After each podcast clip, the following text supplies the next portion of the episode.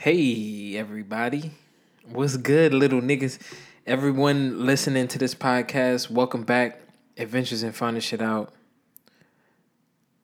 Um, yeah, September 10th, 2017. This is the first weekend of NFL football. The the the first week of the season. Um yeah, I mean, I'm not too thrilled. I can't I can't sound excited about this cuz I'm not too excited about football this year. Can't lie. I'm watching. I'm actually watching the Seahawks and um and Packers game right now with my brother. It's in halftime.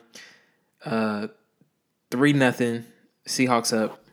And it's like I don't know, man. It, it's it's lost its uh it's lost its novelty now. It's 16 games this season, but it's a game one every day of the week. Not whack, you know what I'm saying? It's not whack, but it's just like it's it's really lost like the big game feel. And that's a this is supposed to be a big game, you know? But yeah. So UFC 215 was last night. In other sporting news, Nunes versus Shevchenko. Spoiler alert, if you if you haven't seen it, turn this shit off. Turn it off now cuz I'm getting ready to get into spoilers. All right, got enough time. Amanda Nunes defeats Amanda no, Amanda Amanda Shevchenko? Is that what I'm about to say? Oh, Amanda Nunes defeats Valentina Shevchenko. Uh, split decision. I think um I'm gonna be honest with you. The fight was a wash, as far as like the the best showing from the the two competitors in the fight. Like between those two, you know that they could do better. And I know Valentina's definitely kicking herself because she didn't do much to win the fight. She just didn't do. She just did. She didn't do much to win the fight. She just didn't do as much as she could, or she did as much as she could to lose it, not to lose it. You know what I'm saying? If that makes any sense, I know it doesn't. She just didn't. She didn't do what she needed to win the fight. She didn't convince anybody that she had won. And uh, when you fighting a champion, so you gotta you gotta go ape shit in there to make people believe it. You know what I'm saying? Believe that you won. Even though I, I, I probably would agree that she did win the fight if I'm scoring it from a balanced spot. Honestly, you know what? If I'm scoring it from a balanced spot, it's a draw. Like straight up. Um, I can see leaning towards Shevchenko's way, but because I mean Nunes was was controlling the distance early on, you know what I'm saying? in the middle of the cage a lot, so it's kind of like she was the aggressor. And um, yeah, I mean that's just that's just just how it went. You know what I'm saying? Neither one of them really had like big big moments. Neither one of them got knocked down. Uh, didn't really get close to being submitted. The closest thing to getting excited was in the fifth round when uh when when Amanda took her down, and like I basically held on for dear life which was weird watching that. Maybe she was tired. I don't know. I don't know. And how shitty was it to find out like three days before the event that uh, Mighty Mouse wasn't gonna be able to to fight for the record? Like that was literally the only reason why I would have ordered this pay per view was to see him break break the record. Um, now you gotta wait at least until maybe I think they they want to reschedule for two sixteen. But like Ray Borg now it's kind of like I don't know. He he talked a big game like leading up to almost made me believe that he could do it. You know what I'm saying? Because to be honest with you, he does show a little bit of a, a skill set that not necessarily that none of these other fighters that fought Mighty Mouse have shown. Like the speed, the scramble ability, the striking, like all of it in one.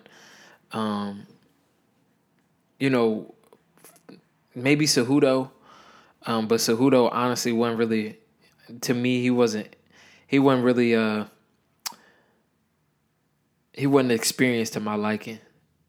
To be fighting somebody like Demetrious Johnson, You know, uh, don't get me wrong. Uh, Joseph Benavidez has got a little bit of pop to him. You know, speed, wrestling.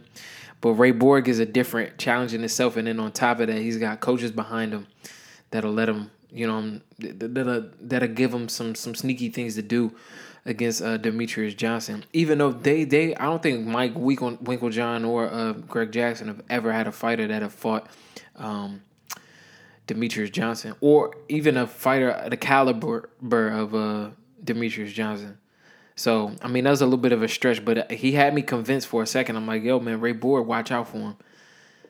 Um, but that fight's not gonna happen at least for another few weeks, maybe a couple months, maybe never that fight. But um, Demetrious Johnson says like if if if he's not able to fight uh, between now and I guess October, November, he's gonna take the rest of the year off which which makes sense because you don't want to constantly be in camp, which could have been like um, a plea for for Shevchenko to be honest, because she's technically been in camp since like June, June May, you know, because the the fight was supposed to happen in July, um, it got pushed back, so she was probably out of camp maybe two weeks in between getting ready for this the second bout, you know what I'm saying, or the the third fight really. Because uh, she she was preparing for a second fight, and now she's begging for a third one, a, a real life third third match, which wouldn't be a rubber match because technically she didn't win this any either of the fights that they fought so far, which is confusing to me. But I, I actually I want it to happen, and um, I hope she gets it. But um, let's see what else happened on this card. UFC two fifteen. Ah, Rafael dos Anjos defeats um Neil Magny by submission um, in the first round. Uh, let me see. Hold up.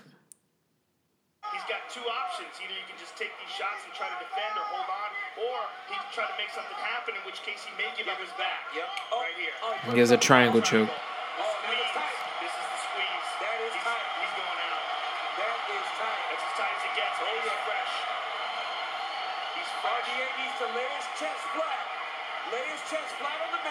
Yeah. Man, that finish, that finish was, I mean, magnificent, like to a T. Almost like he had it planned out, like he wanted to go for that. And um, I mean, smoked him. And the dude, Neil Magny, who once upon a time had like the the the longest uh, winning streak in in the welterweight division. He's a, a lanky dude, so he's got the longest reach in the welterweight division. So that's kind of I'm not saying you know it's still hard to do, um, but um, it's not hard to see how he won those fights that he fought. Um, but Rafael dos Anjos coming in there as a from the lightweight division, I think this is his second fight um, at 170 and steamed through him. Like, I mean, just ran through him. And after the fight, now he wants wants Tyron Woodley wants wants a wants a title shot. So I want to see where that goes. To be honest, man, I'm I'm interested in that fight for a lot of different reasons.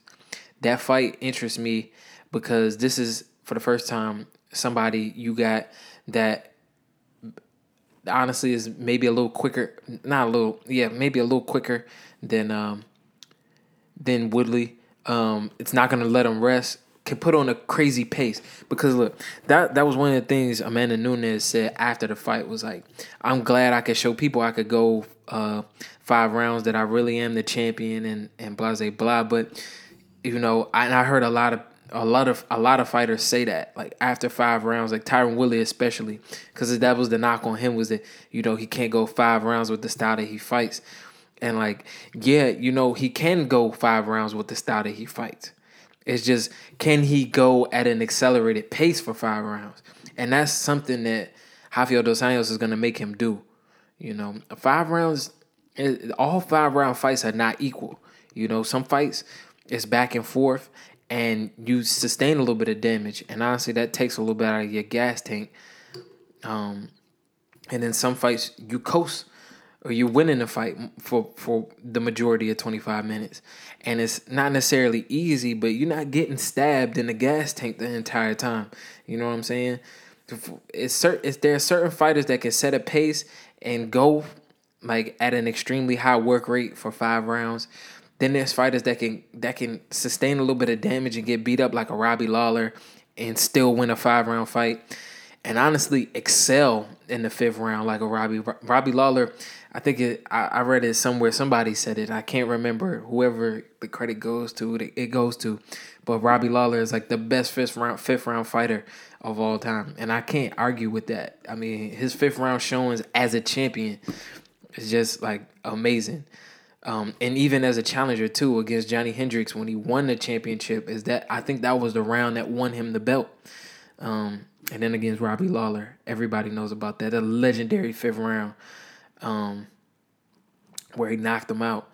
And um, so yeah, like it's not all five round fights are equal. You know, there's there's different things. There's pace. There's damage, and so I think in a fight with RDA and Tyron Woodley, you will get to see Anjos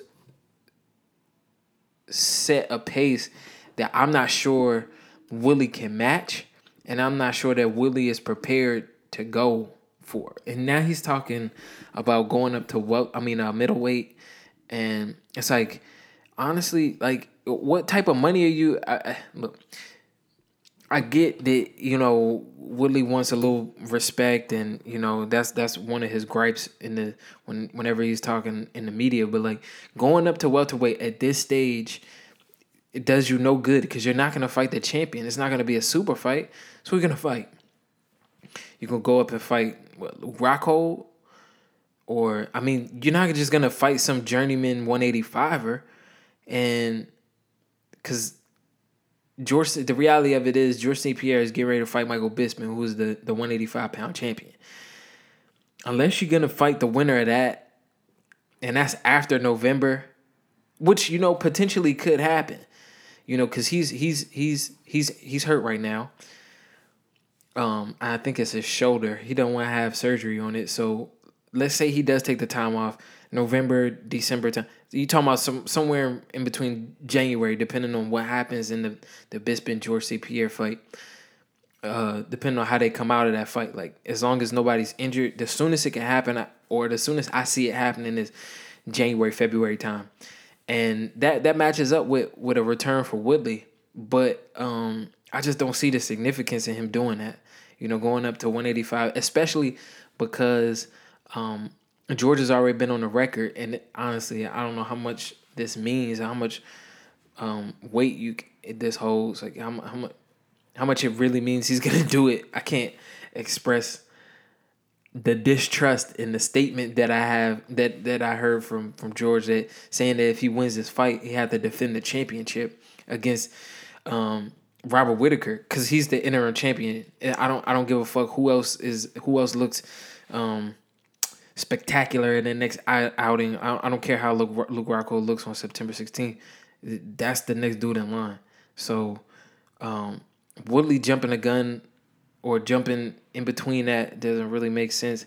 I guess it could. It, it matches up in t- in time in terms of time, in terms of timing, like him coming back from that injury, and then fighting the winner of Bisping GSP makes a little bit of sense. But at this point, and I know a lot of fans are gonna say this, it sounds like he's like he's dodging this the next challenger. RDA is let's look at the rankings real quick. RDA is for sure got to be like the the next 180 well, the 170 pound um uh title contender. He's got to be next in line, right? Let me see. Let's see. Let's see, 170. So you got Tyron Woodley as a champion. Number one is Stephen Thompson. Robbie Lawler is number two, but you know, a fight ago, you know, before he fought Donald Cerrone, he was t- he he just got knocked out by Tyron Woodley. Then you got number four or number three, Demian Maia, who just took an to Woodley. Uh, Jorge Masvidal, who took a took an L to Maia. Um, you know, I wouldn't mind seeing uh Rafael fight Masvidal. Those two match up number ten and number four. That's that's a number one contender fight right there. I wouldn't argue with that. But the only thing is, what do you do with Robbie Lawler in the meantime? You know, Robbie's not gonna fight Carlos Condit again. You know, even though that uh, Carlos Condit, Robbie Lawler too, would be amazing. Um, I think eventually we'll see Santiago uh, Ponzinibbio versus Gunnar Nelson in the near future. Man, welterweight is just a it's a little bit of a conundrum, but I feel like his Tyron Woodley's no doubt his biggest challenges are Jorge, Jorge Masvidal and Rafael dos Anjos. It's just it's just a shame I see them matching up with each other before they match up with Woodley. Woodley would have a excuse me. Woodley would have a tough time with either one of them. I mean, because the the pace that they put on, the the volume, the output, like you know, and the skill set too, because they they both extremely talented on the feet. Well, wow, if you get them on the ground, and probably this applies more to Dos Anjos than uh Masvidal. You get Dos Anjos on his back, so he's not like a wrestler, so he he's gonna attack you off his back. Um, not saying I don't see it maybe going Willie's way. Willie definitely would be the favorite, but Dos Anjos is not to be slept on, and the fact that he's talking about going up to middleweight it puts a sour taste in a lot of people's mouths, and a lot of people already have a sour view of him. So it's kind of like this doesn't really help you at all. You know what I'm saying? It doesn't really help you at all. Um, not a whole lot of other news. You know, I mean, I could run down this card, but the card is like not fairly uneventful, but it's just like a not a lot, of people that are immediately challenging for championships. No splashes really being made. Oh well, actually, you know Jeremy Jeremy Stephens, um, uh, going over on uh, Gilbert Melendez was kind of a big thing to me. The way that he did it and the way that he looked. Um, at 145, some let's see, Jeremy Stephens. The only people in front of him are Yair Rodriguez, Brian Ortega, Chan Sung Jung, uh, Ricardo Lamas, Frankie Edgar, Jose Aldo. And Jose Aldo's I don't know how anybody else feels about him, but I almost feel like he's on his way out. You know what I'm saying? Like he doesn't. I think he's fighting Ricardo Lamas next. I think that's what's happening, and he should win that fight. But like after that, where do you go? You you gonna go up to one one fifty five? Are you gonna end up trying to fight Max again, or you know I don't see where he goes from here. That's exciting for him, like a a legit challenge I mean, I see what the challenge is, but I don't think he's gonna get Conor McGregor ever again. Um, a lot of guys like you get that one shot. I think Nate Diaz is the only one that's gonna get one more than one crack at him, but it's because he won the, the the initial fight that he had against Conor. You know, rest of these dudes either pull out before they fight him or they lost on that one night. You know, Eddie Alvarez is one of those dudes. Uh, Chad Mendes, one of those dudes. Frank Edgar never got the chance. Jose Aldo is one of those dudes. Max Holloway, you know, out of everyone that is that wants that fight, secretly on the low, Max wants that fight. He's he doesn't necessarily come on and say all the time like Conor McGregor, what's up, bitch? You know, like the rest of these fighters do. Like whenever they get on the mic, they beg for that that fight. He doesn't necessarily do that. But out of all of them that you know want that fight, he's probably the one most likely to get it over Tony Ferguson, over Khabib, um, over Kevin Lee is asked for the fight, but he doesn't necessarily, you know, he t- he kind of talks like sideways shit at, at Conor. Um, but yeah, out of all those dudes, Max is the the leading candidate to me because I don't see anybody beating him at his weight class and then I can see him easily going up to uh, 155 and making a splash, especially after that showing that he had against Anthony Pettis. I, I realized that was like Anthony Pettis on the backside of his career because right now I look at Anthony Pettis the same way I look at Jose Aldo, where they kind of like lack lacking motivation and it's not really a whole lot of new challenges that, that get them pumped. They just seem like they're in a little bit of a lull in their career. And maybe that comes from stick, sticking around too long. You know, because uh, this honestly to me the fight game is like in and out. Like you you want to get your money, get paid, get the record, get your legacy, and then get out. Because if you stay too long, you start getting addicted to the buzz, and then it becomes something that you need as opposed to something that needs you. Because the game, honestly, right now without Max Holloway wouldn't be the same. I, I can't see. A lot of these divisions aren't exciting anyway. So without Max Holloway, without Cody Garbrandt, you know, 135 is like easily one of the most exciting divisions right now. Um, with TJ, Dominic, uh, Jimmy, and Cody all at the top. Um, it, it, it's really it's kind of it's getting interesting. And then Aljamain Sterling, like if he can win a couple more, um, in impressive fashion, not just winning them, you know what I'm saying, not on some Bryan Caraway shit. Um, I could easily see see the 135 division being like the leading division, um, next to 155. But yeah, man, uh, not not a whole lot of news to talk about after the weekend as far as like what happened on the card, but um, I think this Overeem and Ngannou fight is actually gonna happen. I think Alistair Overeem and Francis Ngannou are gonna fight, and it's gonna be sometime between now and November. I really feel like it's it's gonna be like and almost immediately. Um, they talking shit back and forth.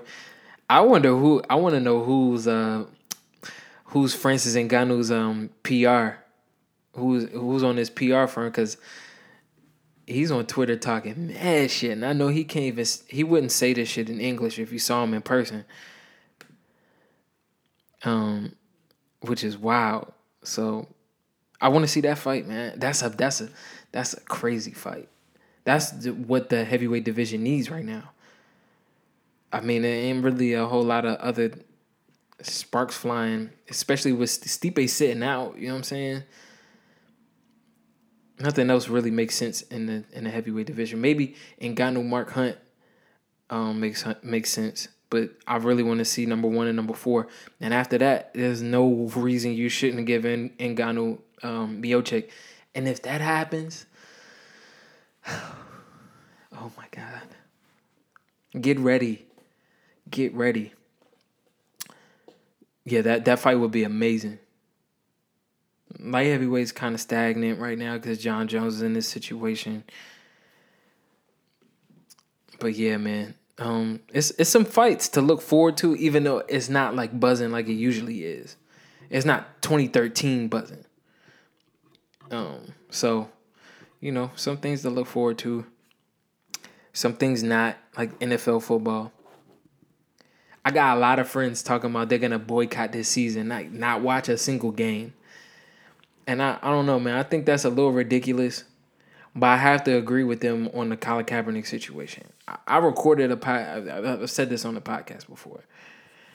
And I talked about Colin Kaepernick's situation. It's like, at the end of the day, this is how I feel. The league obviously doesn't want him. Whether it's the teams don't feel like he's talented or it's the actual owners blackballing him um, he's he's obviously not wanted in this game. And the bitter truth of it all is you come back, you come back for what? What reason? It's to play football and to get knocked, slapped around a little bit more. You know what I'm saying? And at this point, I mean, look, the only the only problem I see is if he spent all of his money. If he's dead broke right now, um, then I guess there's no choice for you because this is your trade. You know what I'm saying? And this is this is what you have to do. But if if you took care of your finances and you didn't spend all your money and you weren't a dumbass with it, I can't see I can't see a reason why you want to come back to a game. Number one, that doesn't want you around, and number two, you can't. You're not gonna come out healthier on the other side of it. You know what I'm saying? He's not gonna come out better on the other side of it. For I mean, right now he's say he's he's becoming he's becoming a civil rights activist um, goddamn, he's fucking Rosa Parks now. You know what I'm saying? He, but he's, you know, he's staying seated. Shit, you know. so, I don't see a reason why you would want to come back. You're gonna come back for more headaches. You're gonna come back for more damage. You know what I'm saying? What's the goal here? That's the question, really. If the goal is to bring attention to the racism behind closed doors in the NFL, then bam, you doing it. You know what I'm saying? And you got the platform now. You're a famous football player. You retired. The league didn't want you no more. Start a podcast, man.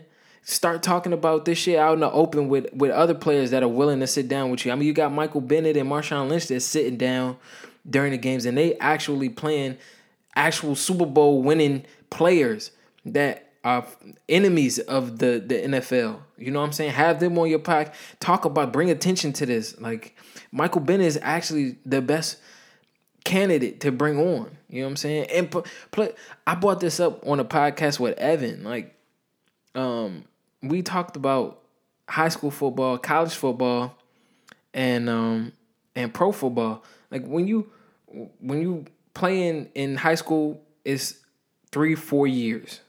If you're gonna be a star player, four years you playing in in high school.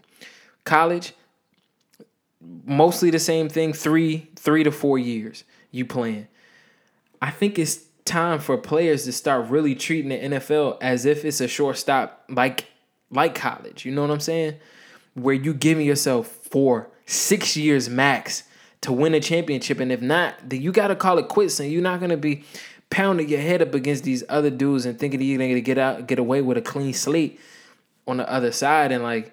You know, you can't have it both ways where you able to play in the league and then complain afterwards about things like that. We, uh, first of all, we passed that stage anyway because the the curtain has been pulled back on the concussion talk on what the risk of playing football is. You know, n- n- players can't plead ignorance anymore. Um, that's that we just passed that juncture, and so like in the case of Colin Kaepernick, I really can't see why a dude that doesn't want to be obviously doesn't want to be no team wants to touch him with a 10 foot pole. Nobody wants they don't want his ass around. That I can't make that any more clear. And I don't think they can make that any more clear to him. So for him to, you know, and then have a lot of these celebrities going around talking about um, it's a shame that he's blackballed and this and that and the third. It is a shame. I I I, I admit it. I agree. It is it's a shame. But what are you gonna do about it? You gonna force them to make you play football, and then for what? It force them to make you take more. Da- That's so silly to me. It's so weird that he that nobody else sees this. I don't hear anyone else saying this either. Like you're gonna play in the league and then make them more money. Cause you know automatically if he gets signed to a team and he's playing, then people are gonna want to watch. Uh, for a lot of people, that's the whole reason why they're not watching. You know, so um, yeah, that that's that's this whole situation with Colin Kaepernick is just so confusing to me. It really is. If you get down to the bare balls of it, we just laid it out on the on the on the table just here now on the podcast. Um, there's no logical reason for him to want to come back unless he's in financial trouble. In which the case, he doesn't necessarily need to go to football, but that is his one trade that he excels at in life. You know what I'm saying? So look, man, I wish all the best to Colin Kaepernick. Um,